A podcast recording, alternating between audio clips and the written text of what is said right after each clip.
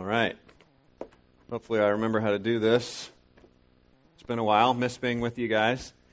I did get to uh, preach in two churches and do eight hours of pastor's conference teaching. So I was busy while I was gone, so that was fun. Um, if you have a Bible, if you can open it up to Luke, we're going to start off in Luke chapter 2 today as we look at the idea of peace. Luke chapter 2. It's going to be found on page 857 in the black Bibles that are under the chairs if you'd like to follow along in one of those Bibles. We're looking today at the idea of peace. The announcement that the angels made to the shepherds is that Jesus is bringing peace. Our hope at Christmas time is that Jesus is the one who will truly bring peace, reconciliation between God and man, the end of war between God and man but also reconciliation between fellow men, between human beings, that we would actually be at peace with other people. And yet we still live in a place that's not completely at peace, and so we struggle to understand to, to what degree does Jesus actually bring us peace? How does that actually work out if the world is still all crazy, but Jesus is the one that brings us peace at Christmas time, that first Christmas 2,000 years ago, then how, how's that work? where, where is the peace? And so let's read Luke. We'll read Luke chapter 2, the familiar uh, Charlie Brown Christmas story. It's Luke chapter 2, verses, I'll read verses 1 through 14. In those days, a decree went out from Caesar Augustus that all the world should be registered. And this was the first registration when Quirinius was governor of Syria and all went to be registered, each to his own town. I just want to make a small aside comment about the first couple of verses. Repeatedly throughout the Gospels, we see uh, historical notations made so that first witnesses could verify the truth of what they were saying. The Gospels are not theological and therefore non historical. The Gospels are historical and theological. And that's a very important point that, that skeptics uh, take issue with uh, the, the historicity, the historical reliability of the Gospels is what makes it so theological. That God actually entered history. It's not the God out here floating around, it's the, the best myth of all of the myths. It's the myth that became true. It's historically real. Okay, so back to the reading. Verse 3 All went to be registered, each to his own town. Verse 4 And Joseph also went up from Galilee, from the town of Nazareth to Judea, to the city of David which is called Bethlehem, because he was of the house and lineage of David, David the king. And so the promised Messiah needed to be a part of that family, David, King David. Verse 5 says, To be registered with Mary as betrothed, who was with child. And while they were there, the time came for her to give birth. She gave birth to her firstborn son, wrapped him in swaddling cloths, laid him in a manger because there was no place for them in the inn. So God enters history. He's born as a baby to a poor family, but he's born in the right place. He's born in the right family, he just doesn't have a place to sleep. Verse 8 says, And in the same region there were shepherds out in the field, keeping watch over their flock by night. And an angel of the Lord appeared to them, and the glory of the Lord shone around them, and they were filled with fear. This is very important to remember. They were filled with fear. We usually picture angels as the little fat babies, right? Most of you, if you have, uh, or, or their willow tree wood carvings, right? If you have that in your house for Christmas. So you got the little willow tree wood carvings, you know, like a pretty choir girl, or you've got the baby, the little cute fat babies. But angels generally were horrifying monsters, okay? If you read the scriptures, if you actually pay attention, they were generally horrifying monsters. A couple of times they appear as men, right? They appear to Abraham, they appeared at the Sodom and Gomorrah to uh, Isaac and his people. So a lot of, you know, a few times they appeared as men. But usually they were scary monsters. And we need to remember that. These scary monsters that worship God, and you know, in Ezekiel they have these multiple faces and wings, and their wheels flying in the air, and they're flames of fire. They're these dragon creatures with wings over their head and their feet and their, uh, their bodies. And so we should remember that, that that's, that's what an angel generally is. It's a scary monster. And so they were filled with fear. Verse 10 the angel said to them, Fear not, for behold, I bring you good news of great joy that will be for all the people. For unto you is born this day in the city of David a Savior who is Christ the Lord, who is the Messiah. Verse 12 says, And this will be a sign for you. You'll find a baby wrapped in swaddling cloths and lying in a manger. Because that's not a normal place to put a baby. He's going to be in a feeding trough. So that's part of how you'll know it's the right baby, okay? That's how you'll know it's the great Messiah. He's going to be lying in a feeding trough with the animals. Verse 13 Suddenly there was with the angel a multitude of the heavenly host, praising God and saying, Glory to God in the highest, and on earth peace. Glory to God in the highest, and on earth peace among those with whom he is pleased. When the angels went away from them into heaven, the shepherds said to one another, Let us go over to Bethlehem and see this thing that has happened, which the Lord has made known to us. And so they went. Let me pray for us and ask God to teach us this morning. God, we thank you for your word. We thank you that you promise peace through Jesus.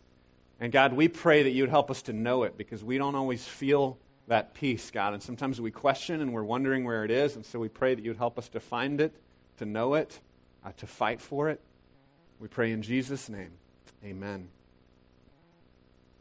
Well, as I was trying to think of something that uh, pictures where we live and the tension between the peace that Jesus brings um, and really the disturbance and the turmoil that we live in every day, I was re- remembering something that happened uh, several years ago. I think it was about eight years ago. My youngest daughter was about four years old. We were in our old house, and y'all have heard me talk about this a lot because it's, it's scarred me, but we had an old historic home that we were remodeling for four years. And so we're in this, this older home, and we had a just sheet glass front door. So real, real pretty, right? But it's solid glass. Uh, and the kids were going to some kind of kids choir that night, and uh, I think half of them were outside, and the other half was inside. It was that kind of like trying to get out the door time, you know, like okay, let's let's get going. And I was inside, half of them were outside, and uh, I hear this loud crash, and my daughter actually, yeah, actually I saw it. I was coming coming around the corner and actually saw her falling through, coming into the front door, tripping on our front porch, and shooting like a rocket through our glass front door, which was, was horrible. And so she's screaming and she's bleeding. Um, and so what do I do? I mean, I'm her dad. I, I swoop her up, right?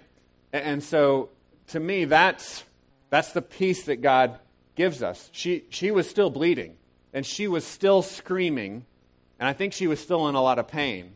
She had cut her cheek open pretty bad. Um, but, but I was holding her. Right? And so that, that to me is, is a picture. It's not the only picture, it's not exhaustive, but that, that's a picture of the kind of peace that God brings to us. He's with us. He's, he's with us. Emmanuel means God with us. That's part of the promise of who Jesus is God being born as a man, the incarnation. He takes our place as a substitute. He's with us. And so part of a parent's job sometimes is just to be with your kids and say, it's going to be okay, even though it's not okay. And you don't really know when it's going to be okay. And you're not even really sure if it's going to be okay. But as an imperfect human parent, you just, you're just with them and you say, It's going to be okay. I'm going to hold you. I'm going to walk through this with you. And I believe that's one of the primary ways that God brings us peace is He is with us. He cares for us. Now, we also know and we believe that in the end, He is going to make it all right. And so, again, a parent, to some degree, especially compared to a four year old, has some capacity to make things right. A much greater capacity than the four year old does, right? I mean, we don't have the perfect kind of God, divine, set the universe all to peace capacity that God does, but we have some capacity to make things right. I had a car. She didn't have a car. Um, I knew some doctors. I had some money. I took her to the hospital they sewed her up. They gave her some horse tranquilizers. They sewed up her face, and then she's better now. And so I had some resources, some means to make things right. God has universal means, and He is making all things right. He's sewing the whole universe back together. And that's our ultimate hope. Now, I want to give you a little picture of something that came along, too, that in the process of me swooping up my daughter to help her to make things right, grabbing a rag to stop the bleeding, um, I walked into our bathroom that had a, a uh, plate glass mirror. I don't know what you'd call it. Just the whole wall is a mirror. You know, that's the way the bathroom was. And, and so that's a mistake as a parent to other parents. I would advise you if your child is bleeding, you, you don't walk them in front of a mirror, right? Because misery loves company, but misery doesn't love a mirror, is, is how I would put it, right? So she saw the horror, and that just made things worse. She was starting to calm down. You know, her, her screaming was starting to lower a few decibels, and then I walk in front of the mirror, and she sees herself, and of course, it's all worse. So God doesn't just show us our pain, but God gives us some hope outside of ourselves. I guess is, is kind of what I was trying to illustrate with that idea. He comes in, He does sympathize with us, He understands our pain, he lived as one of us, but he doesn't just reflect it back to us. He gives us something beyond ourselves to hope in. So I, I want to take that as kind of a framework and then look at a few of the other uh, verses and chapters that talk about the peace that, bring, that Jesus brings. And the first one is kind of the bad news first, and it's in Matthew 10. So if you'll flip to Matthew 10, it's on page 815. Matthew chapter 10, uh, page 815 in the black Bible. 815. Write that down. We're going to read Matthew 10:34. So, I think so. We've kind of agreed. There's, there's a degree to which peace is here with Jesus, right? And there's a degree to which peace is not here yet. Um, sometimes theologians call that the already not yet, right? The kingdom is here, but the kingdom's not fully realized. Okay? Same thing with peace. Peace is here. Peace is in Jesus. He's the source of peace. He walks with us. He is our peace, but peace is not complete. All things are not perfect yet. The universe is not completely sewn back together yet, and we're waiting for that. So Jesus addresses that painful process, and that's what I'm calling this first point the painful process of peace, right? The painful process of getting there. 1034 says, Do not think that I have come to bring peace to the earth. I have not come to bring peace, but a sword. Now, I set it up the way I did because otherwise you'd be like, the Bible does not agree with itself, right? If you read that and you read what the angel said, Jesus is coming to bring peace. And then here Jesus says, nope, I'm not. I'm not coming to bring peace, I'm coming to bring a sword. Jesus is addressing this painful process and he unpacks it for us. Look at what he says. So, verse 34 Don't think I've come to bring peace to the earth. I've not come to bring peace, but a sword. Now, he tells us other places, John 14, peace, my peace I give to you. We, we know he's giving peace. We know he's ultimately going to get to peace, but he says there's this painful process, this unpeaceful, non peaceful process of getting to peace. And he describes what this looks like. This is what the, the painful process looks like. Verse 35 I've come to set a man against his father, and a daughter against her mother, and a daughter in law against her mother in law. And a person's enemies will be those of his own household. Whoever loves father or mother more than me is not worthy of me. And whoever loves son or daughter more than me is not worthy of me. And whoever does not take his cross and follow me is not worthy of me. Whoever finds his life will lose it, and whoever loses his life for my sake will find it. When, when we were in Proverbs last summer, we talked a lot about how Hebrew wisdom and Hebrew poetry um, says something, says it again another way, says it again another way. So we rhyme sounds, and they rhyme ideas, okay? And Jesus here is rhyming ideas in the same way they would in Proverbs or in the Psalms, where he says, Don't love your mom or your dad more than me. And then he rhymes that idea with, Be willing to pick up your cross and follow me. And he rhymes that idea with, Whoever finds his life will lose it, and whoever loses his life for my sake will find it. There's this painful process of choosing to follow Jesus and to see Him as our Savior instead of the other Saviors that we've been clinging to. And that's painful and that's hard for us to let go because all we've ever known are these other Saviors, right? I mean, if you've been making your way by being independent, by being smart, by having money in the bank, by having a lot of boyfriends, a lot of girlfriends, by numbing the pain with whatever medicine you can get your hands on, whatever way you've been saving yourself, you've been finding peace, it's going to be hard to let go of that to grab onto Jesus. And one of my favorite illustrations I've used before is, is the monkey trap. Y'all seen the monkey trap thing, right? The, I'll show you a picture here. I did not draw that myself. I found that online. But um, in places where people need to catch monkeys, I've, I've never caught one myself, but in, in these places, I'm told that they'll put some kind of jar, often they'll use coconuts, and they'll carve out a hole that's just big enough for the monkey's wrist. But when he grabs hold of the shiny object within the coconut, within the jar, within the can, he can't pull it back out because his hand is now clenched and he won't let go of whatever that object is that he wants, right? Um, Pringles can would be the same for me. That's, I mean, that's kind of the try. If you want to catch me, you could tie a chain to a Pringles can, right? And put something salty in there, Pringles, beef jerky, whatever. I would reach in and then I couldn't get my hand back out. Very frustrating. I think they need to make um, Pringles can, cans for you know larger people. I don't even have really big hands either. That's the frustrating thing. But they get stuck in there.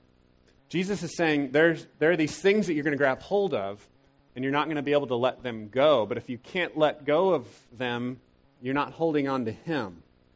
And so if you're clinging to your life, he says whoever finds his life will lose it, but whoever loses his life for my sake will find it. He's saying if, if you're willing to let go of those things that you have said all along, this is my life, my children are my life, my family is my life, my job, that's all I know, it's my life, my hobby, that, that's my life. He says if you're willing to let go of that and hold on to him, you're going to find your life. You're going to find salvation because he's really life, not all these other things that we cling to.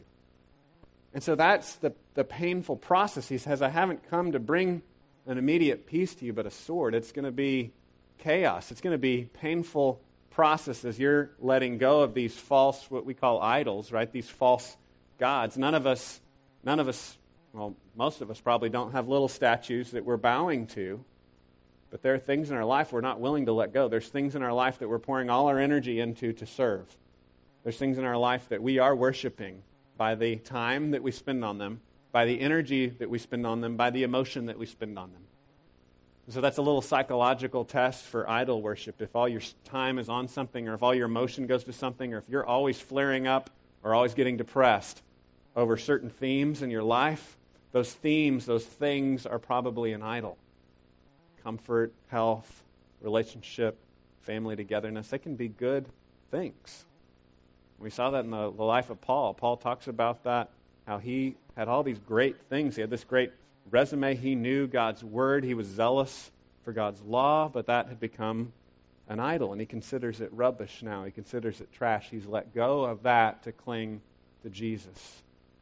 So that's part of the painful process for us is recognizing what those idols are and being willing to let go of those. And so that would be my prayer for you this holiday season, this Christmas time, that in the midst of all the chaos and the busyness and the presents and everything that we do, the good things, the bad things, all of that, that you'd pause and you'd pray and say, God, help me to let go of whatever it is that I'm clinging to. Help me to let go of those things. Help me to cling to you. Help me to follow you and not follow these other false saviors I've been following all along. The, the next thing I want us to, to look at is how, how we actually experientially find that peace day to day.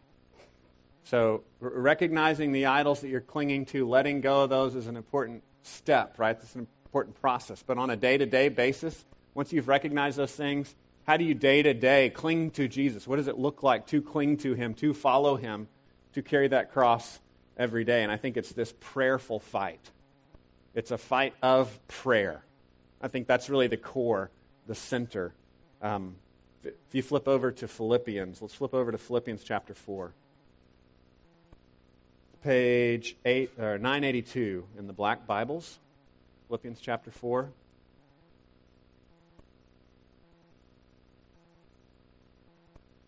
This is one of the first sections of scriptures I ever memorized in my life. Um, I was a very anxious person when I first came to Christ, um, worrisome person. I've told y'all before I'm kind of I'm kind of melancholy, um, and so the gospel kind of brought me out of that in a lot of ways.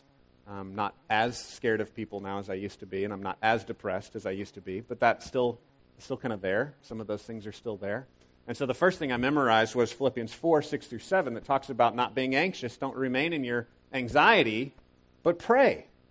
And that's a part of where the, the fight takes place. And peace will come as you pray instead of staying in your anxiety. So that was really foundational for me. That was really helpful for me to grow in that. And then after 10 years of marriage, my wife really challenged me on the whole issue of joy. Like, isn't that supposed to be a part of your life if you're a Christian, right? I mean, she was nicer than that in the way that she said it. But it really, I really began to be convicted that, you know, maybe, I mean, melancholy may be my personality, but I'm supposed to rejoice anyway. And so I thought, hey, I'll memorize the two verses before this section that I'd never memorized before. It starts in, in 4 4. Look at 4 4 with me says, Rejoice in the Lord always. Again, I will say, Rejoice. He repeats it. Must be important, right? Verse 5 says, Let your reasonableness, others say gentleness, be known to everyone. The Lord is at hand. He's right here.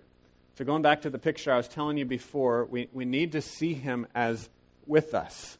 So, the picture of me scooping up my daughter, we need to see him holding us. We need to see him walking with us through the hard times. That's hard for me to picture that, and that's one of the commands of Scripture that we would, by faith, see God as with us.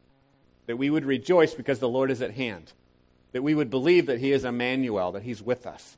talk to you about this book called The Cure, where it talks about the vision of instead of God over there and our sin between me and Him, God with His arm around me, God with me. If you don't see God as with you, and if you don't see God as pleased with you, then there's a good chance you're not a Christian. You don't understand the gospel.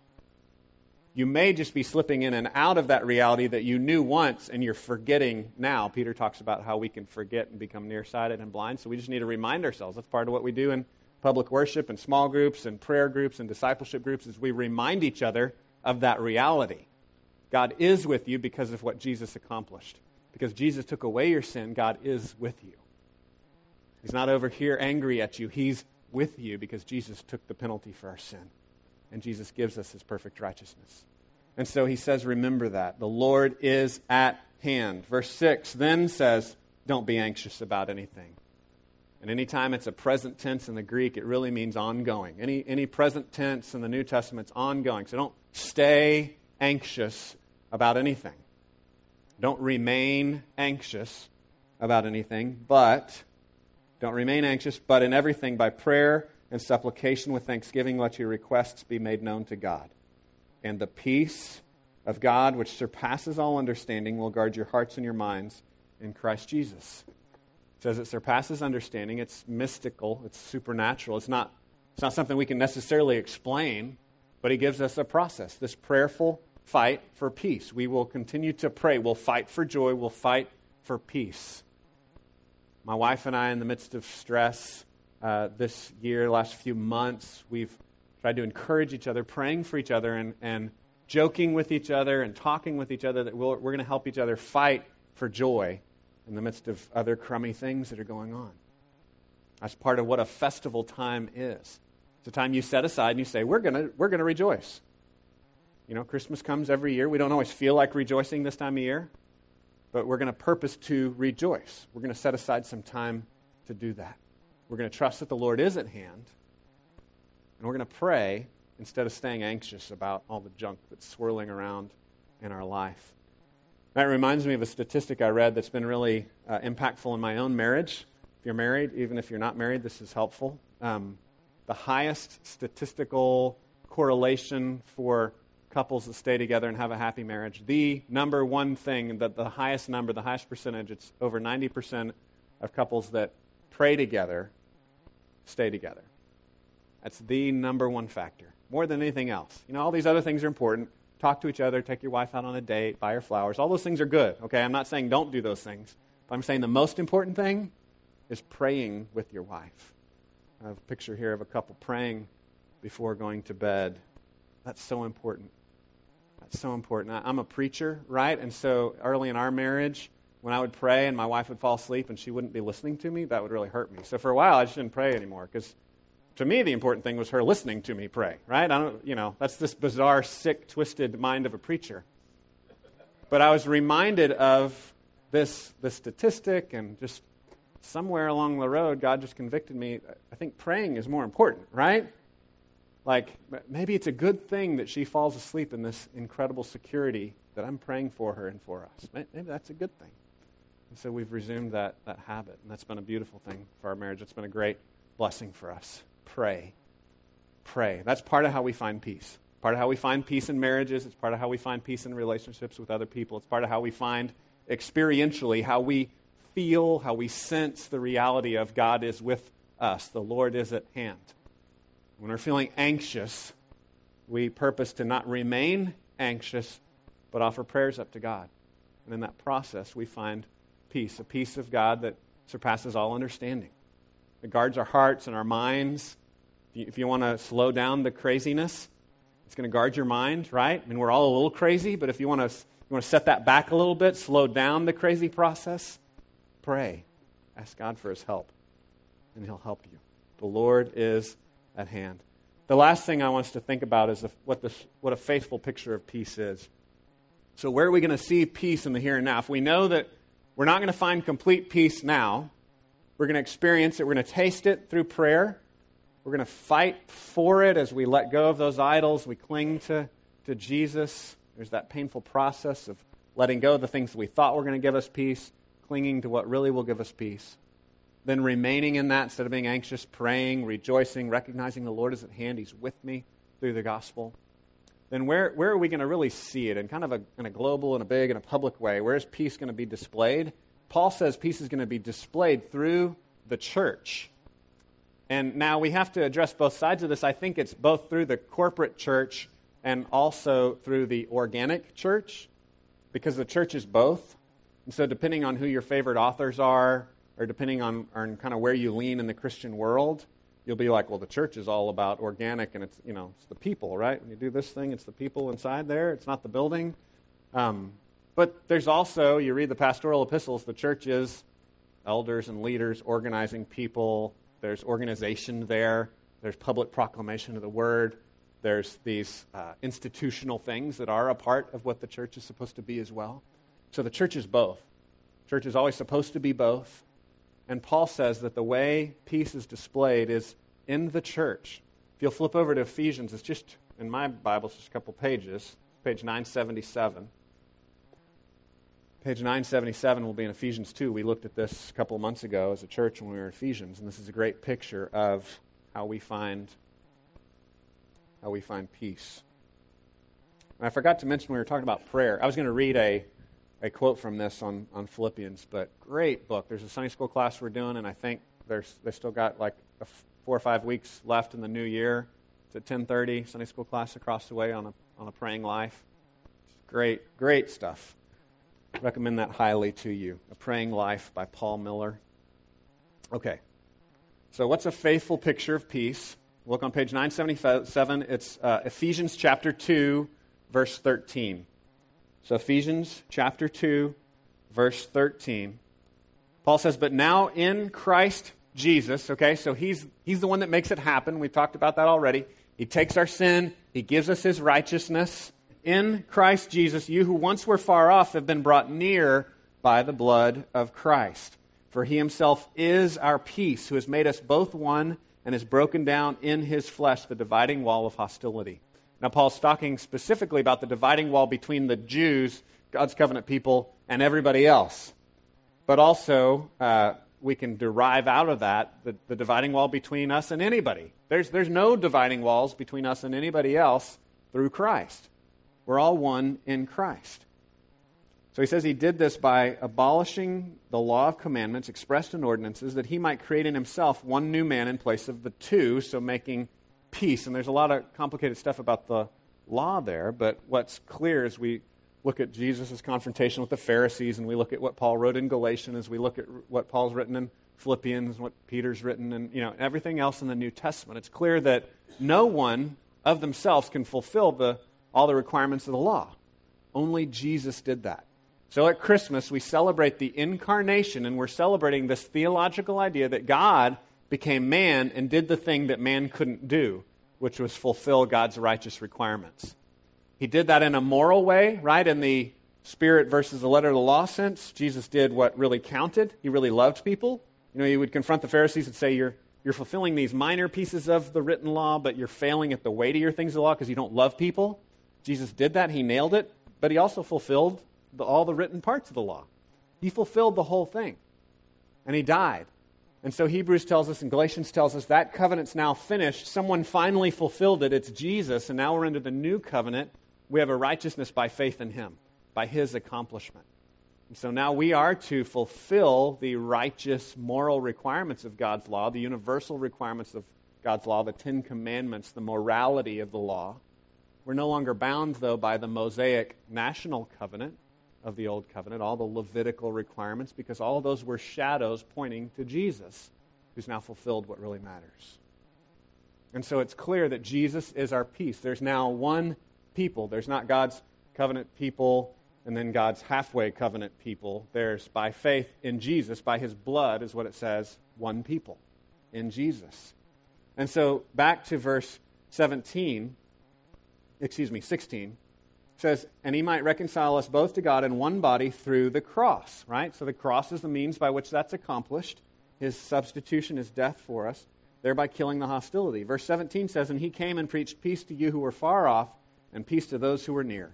For through him we both have access in one spirit to the Father. So then you are no longer strangers and aliens, but you are fellow citizens with the saints and members of the household of God. He talks about the apostles, the prophets built together. It's this holy temple, the Spirit uh, dwelling within us. And so he talks about this vision of now the temple, the place where you would go to meet with God, is now the people of God. So it's now long, no longer building dependent, right? And so that's where we talk about, you know, here's the church, here's the steeple, open up the doors, and there's the people. So the people are where God's presence is made known. But the building is not as important. The building here could burn down tomorrow, and we're still the church, right? And he's saying the church is the temple, the church is the building.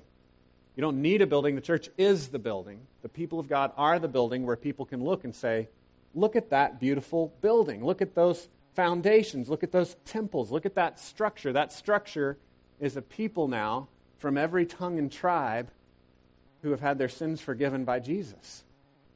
That's, that's the structure, that's the building. Remember, at, the time of this writing, in the first century, the, the temple, the Old Testament temple, Herod's temple, it was one of the great wonders of the world. It was this fantastic building. So we're talking the, the billboard of what God's doing was this incredible golden, pearly uh, marble building. Just gorgeous, incredible. And Paul's saying that that's the people of God now. Different tongues and tribes come together, different languages, different cultures, different people groups, no matter what race we are, no matter what neighborhood we grew up in, no matter where we come from, us gathering together and finding our hope in Jesus. That's now the beautiful building. That's now the wonder of the world. That's the, the visual. That's the embodiment. That's the picture, the faithful picture of peace in the world is this reconciliation. People now that gather, we're no longer afraid of God. We're not self righteous, but we gather confessing our sin and trusting that Jesus is our righteousness. And recognizing that we got a lot of work to do, and so we come together and we try to help each other out. We, we pray for each other, we encourage each other, we accept new people into our circle. Doesn't matter what they look like, it doesn't matter what they dress like, doesn't matter what tribe they come from or what race they come from, because there's now no more dividing, there's now no more hostility, because we are one. God's gathered us together in Jesus because Jesus is our hope. So he's saying the faithful picture comes through the gospel. I have a picture here of uh, teamwork. That's what I was thinking of when I, when I found this picture. It's some kids working on some kind of science project together. And what I would argue is that the world, those who don't know Jesus, will see the peace of Jesus when they see us working together. When they see us rubbing shoulders to encourage each other, to love each other, to help each other, and they notice, hey, these people wouldn't normal, normally have the same agenda, right? These people come from different places, different neighborhoods. This guy used to think his salvation was in money, and this girl used to think her salvation was in relationships. And, and this person over here used to think that their salvation was in the neighborhood they grew up in. And this person over here thinks their salvation was in their education. But now they've let go of those traps, and now they're following Jesus, and they're working together to accomplish something more important than themselves. And that's that faithful picture that we give to the world of who Jesus is. Jeremiah 29 says that God's people during their exile should work for the welfare of the city they've called to. It says, For in the city's welfare, then you'll find your own welfare.